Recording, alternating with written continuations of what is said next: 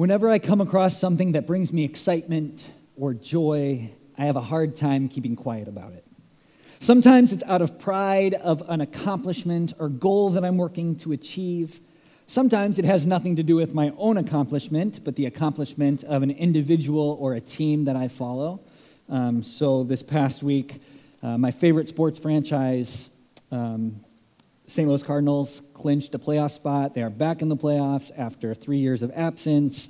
Swept the Cubs four games in a row at Wrigley Field. Stuff like that. Other times, it's something that I believe will be a great benefit to others, so that I just have to share it with them, whether it's solicited or not. Now, I get some of these things are a bit trivial. Like, you probably don't want or need to hear me go on and on about bicycling or baseball or that new folk band that I can't stop listening to. But if it's something that I believe would have a profound impact on your life, even just for a short period of time, then you can bet that I'm going to tell you as much as I can. So, how much more should we be doing that when it comes to matters of eternal significance? This morning, we're going to continue in our series on the book of Acts, the Acts of the Apostles.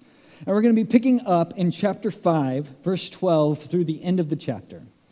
And in it, we're going to find that even in the midst of many obstacles, the early church by the power of the Holy Spirit was an unstoppable force that could not be kept quiet. I want to invite you to turn into your Bibles to Acts chapter 5. We'll be starting in verse 12. I invite you to follow along there, and you can follow along on the screen. The apostles performed many signs and wonders among the people, and all the believers used to meet together in Solomon's colonnade. No one dared, no one else dared join them, even though they were highly regarded by the people. Nevertheless, more and more men and women believed in the Lord and were added to their number.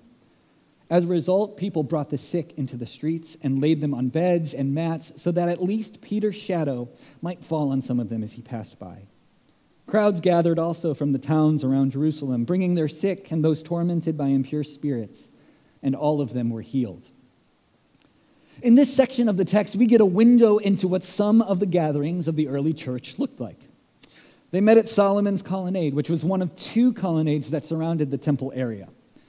Now, when we think about the temple in this day, it's easy for us to imagine a building that's not unlike the one we're in now. Perhaps your imagination is a little bit more creative than that, and you're thinking about something a bit bigger and a bit more ornate. But the temple wasn't just a building where people came to worship. It was more like an entire section of a city that covered dozens of acres. It was a very culturally and religiously significant location in Jerusalem. So, this is where the apostles gathered. This is where people would come. It was a very public location, a place where people were already accustomed to gathering, and they would gather together to hear the apostles preach about Jesus and to receive healing. Verse 13 and 14 have this interesting aside that says, No one else dared join them. Now, how could this be the case when we keep reading more and more were added to their number in that next verse, in verse 14? And the point here seems to be that the deaths of Ananias and Sapphira in chapter 4 scared off all but those who were completely committed. And so people, they would gather together. They would hear reading from Scripture. They would hear Peter preach about Jesus being the fulfillment of Old Testament prophecy.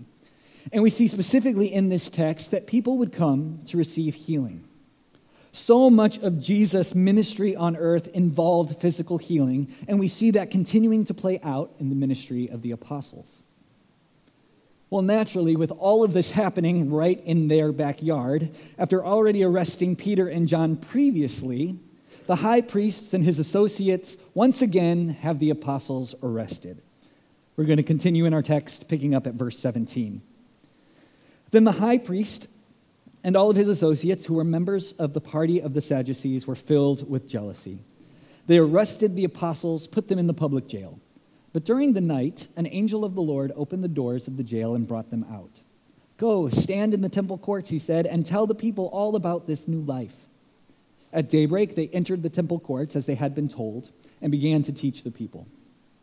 When the high priest and his associates arrived, they called together the Sanhedrin, the full assembly of the elders of Israel and sent them to the jail for the apostles.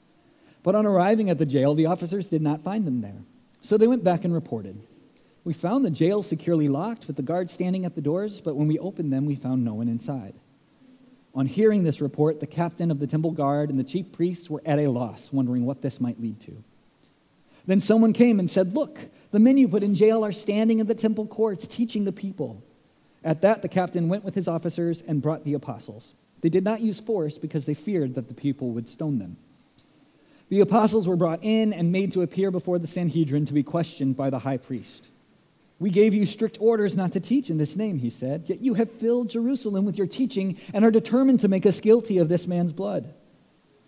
Peter and the apostles replied, We must obey God rather than human beings. The God of our ancestors raised Jesus from the dead, whom you killed by hanging him on a cross. God exalted him to his own right hand as prince and savior that he might bring Israel to repentance and forgive their sins.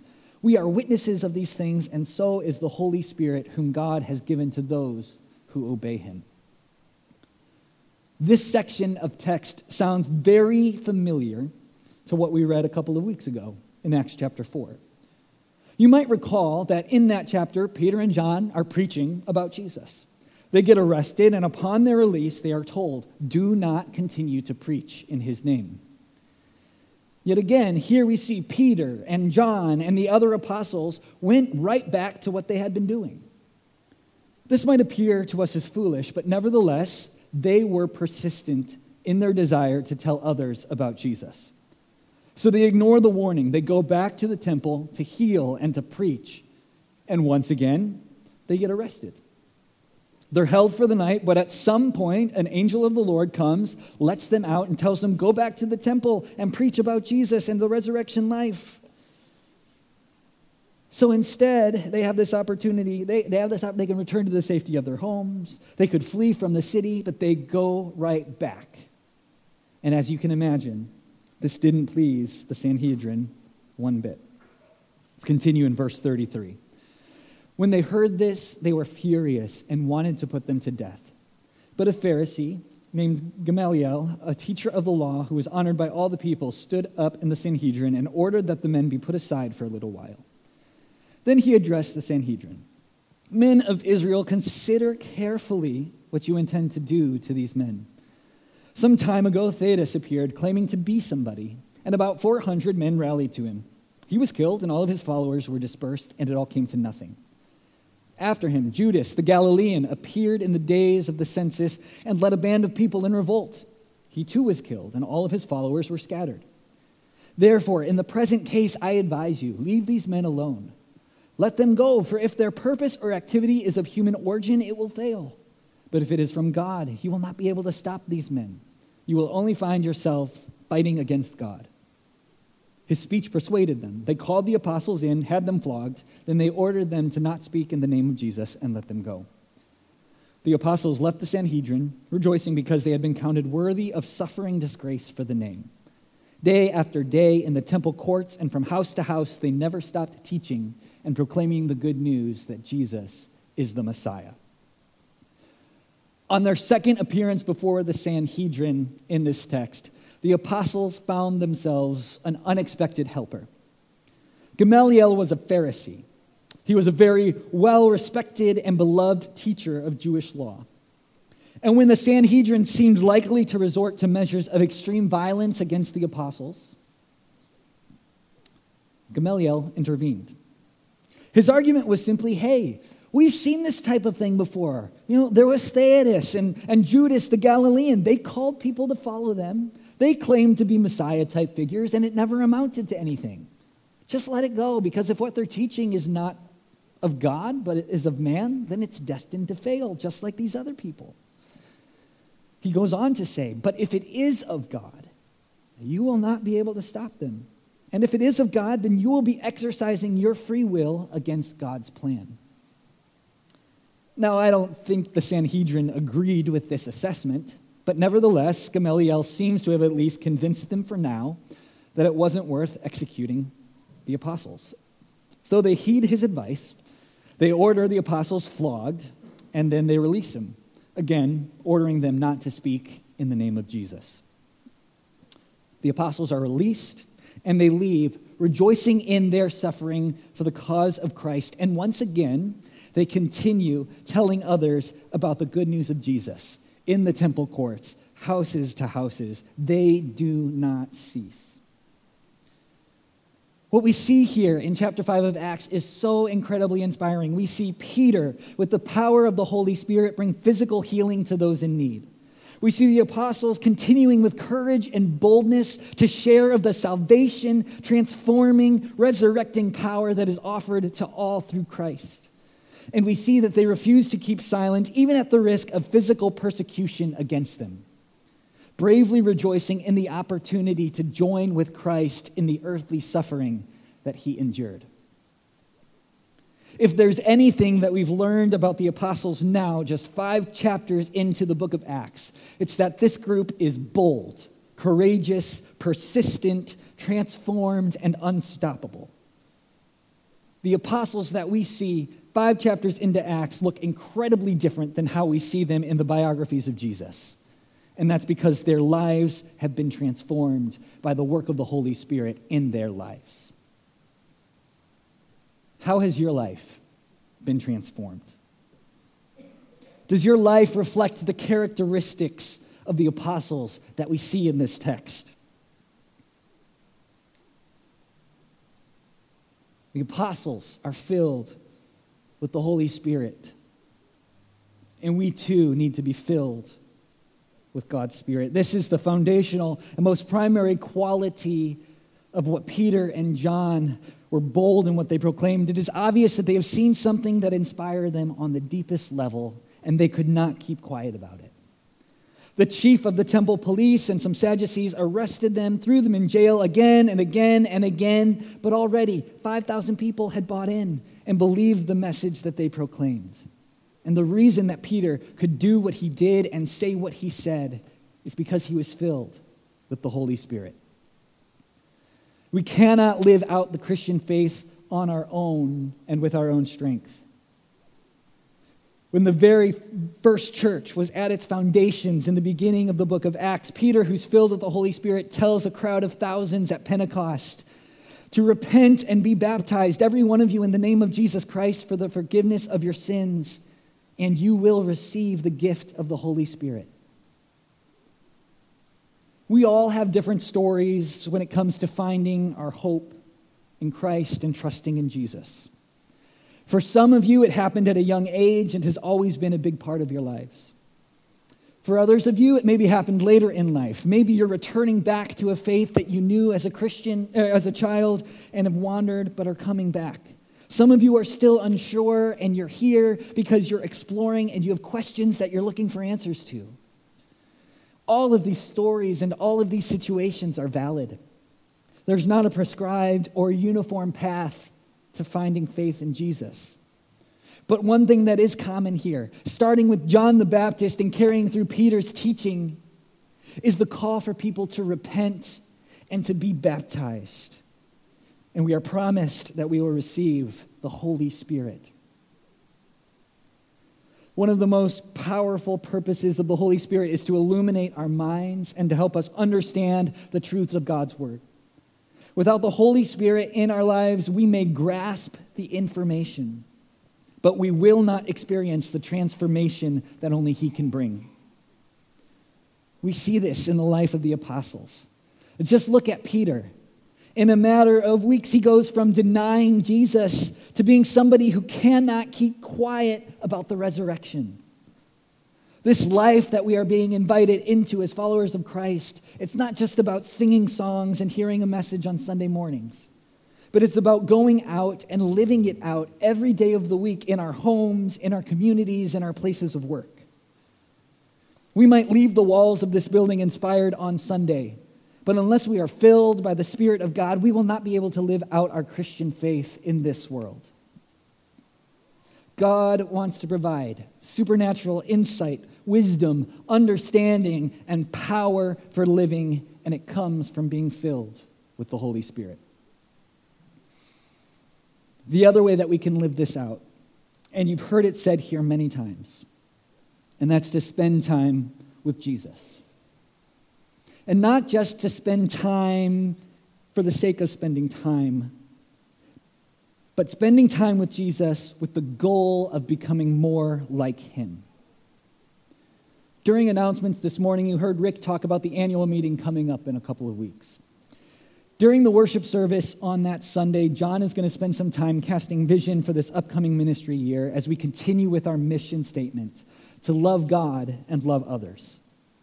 We want to be a church that is encouraging and equipping you to grow in your affections towards God and to those around you.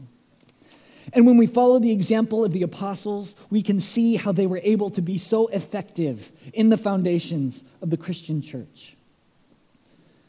In Acts chapter 4, we read this two weeks ago. It says, When they saw the courage of Peter and John and realized that they were unschooled, ordinary men, they were astonished and they took note that these men had been with Jesus. And so we need to take a lesson from Peter and John. And we need to spend some time with Jesus. Now, how can we do that?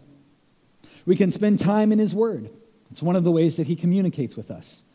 We can spend time in prayer. We can talk to God and take time to listen. We can spend time worshiping together as a church community. We can get connected to a growth group. We can find an area to serve in the church and in the community. When I was a kid, I was so enamored by my favorite athletes that I would study their mannerisms. I would meticulously watch their mechanics. I would follow their routines so that when I stepped into the batter's box or walked up to the free throw line, I would look just like them. So I would take what I was observing and I would put it into practice, either in a game or when I was playing ball with my friends. And you know, my friends, they would have done similar things, and we would help each other to perfect those little nuances that we were missing on our own. We need that because there are things that we just can't clearly see from our own perspective. I might think that I have everything together, but I need people in my life. We need people in our lives that are able to say, you know, actually, your form's a little bit off. And so, if we want our lives to reflect the character of Jesus, then we need to spend time with Him and spend time with others who are striving to live similarly. So, here are two questions that I want to leave you with this morning What's stopping you? And what's the next step that you need to take? Maybe you need to spend more time with God this week. Maybe there's something in your life that you need to repent of and move away from. Maybe you've been thinking about getting baptized and putting it off. You know, normally we do our baptisms over the summer, but if this is a step in your faith that you are ready to take and you know that that's the next step and it's the time to do it, let's make that happen. Maybe you need to connect to a growth group. Maybe you need to find a place to serve. Any of these things, if they sound like the right next step for you that you need to take, I want to invite you, encourage you to write it down on your connection card this morning. Get in touch with one of the pastors here, and we'd love to help you make that next step. So, what's stopping you? Let's pray. God of love, in Jesus Christ, you gave yourself to us. So may we give ourselves to you, living according to your holy will. Keep our feet firmly in the way where Christ leads us. Help our lips speak the truth that Christ teaches us. Fill our bodies with your spirit and with the life that is Christ within us. And it's in his holy name we pray. Amen.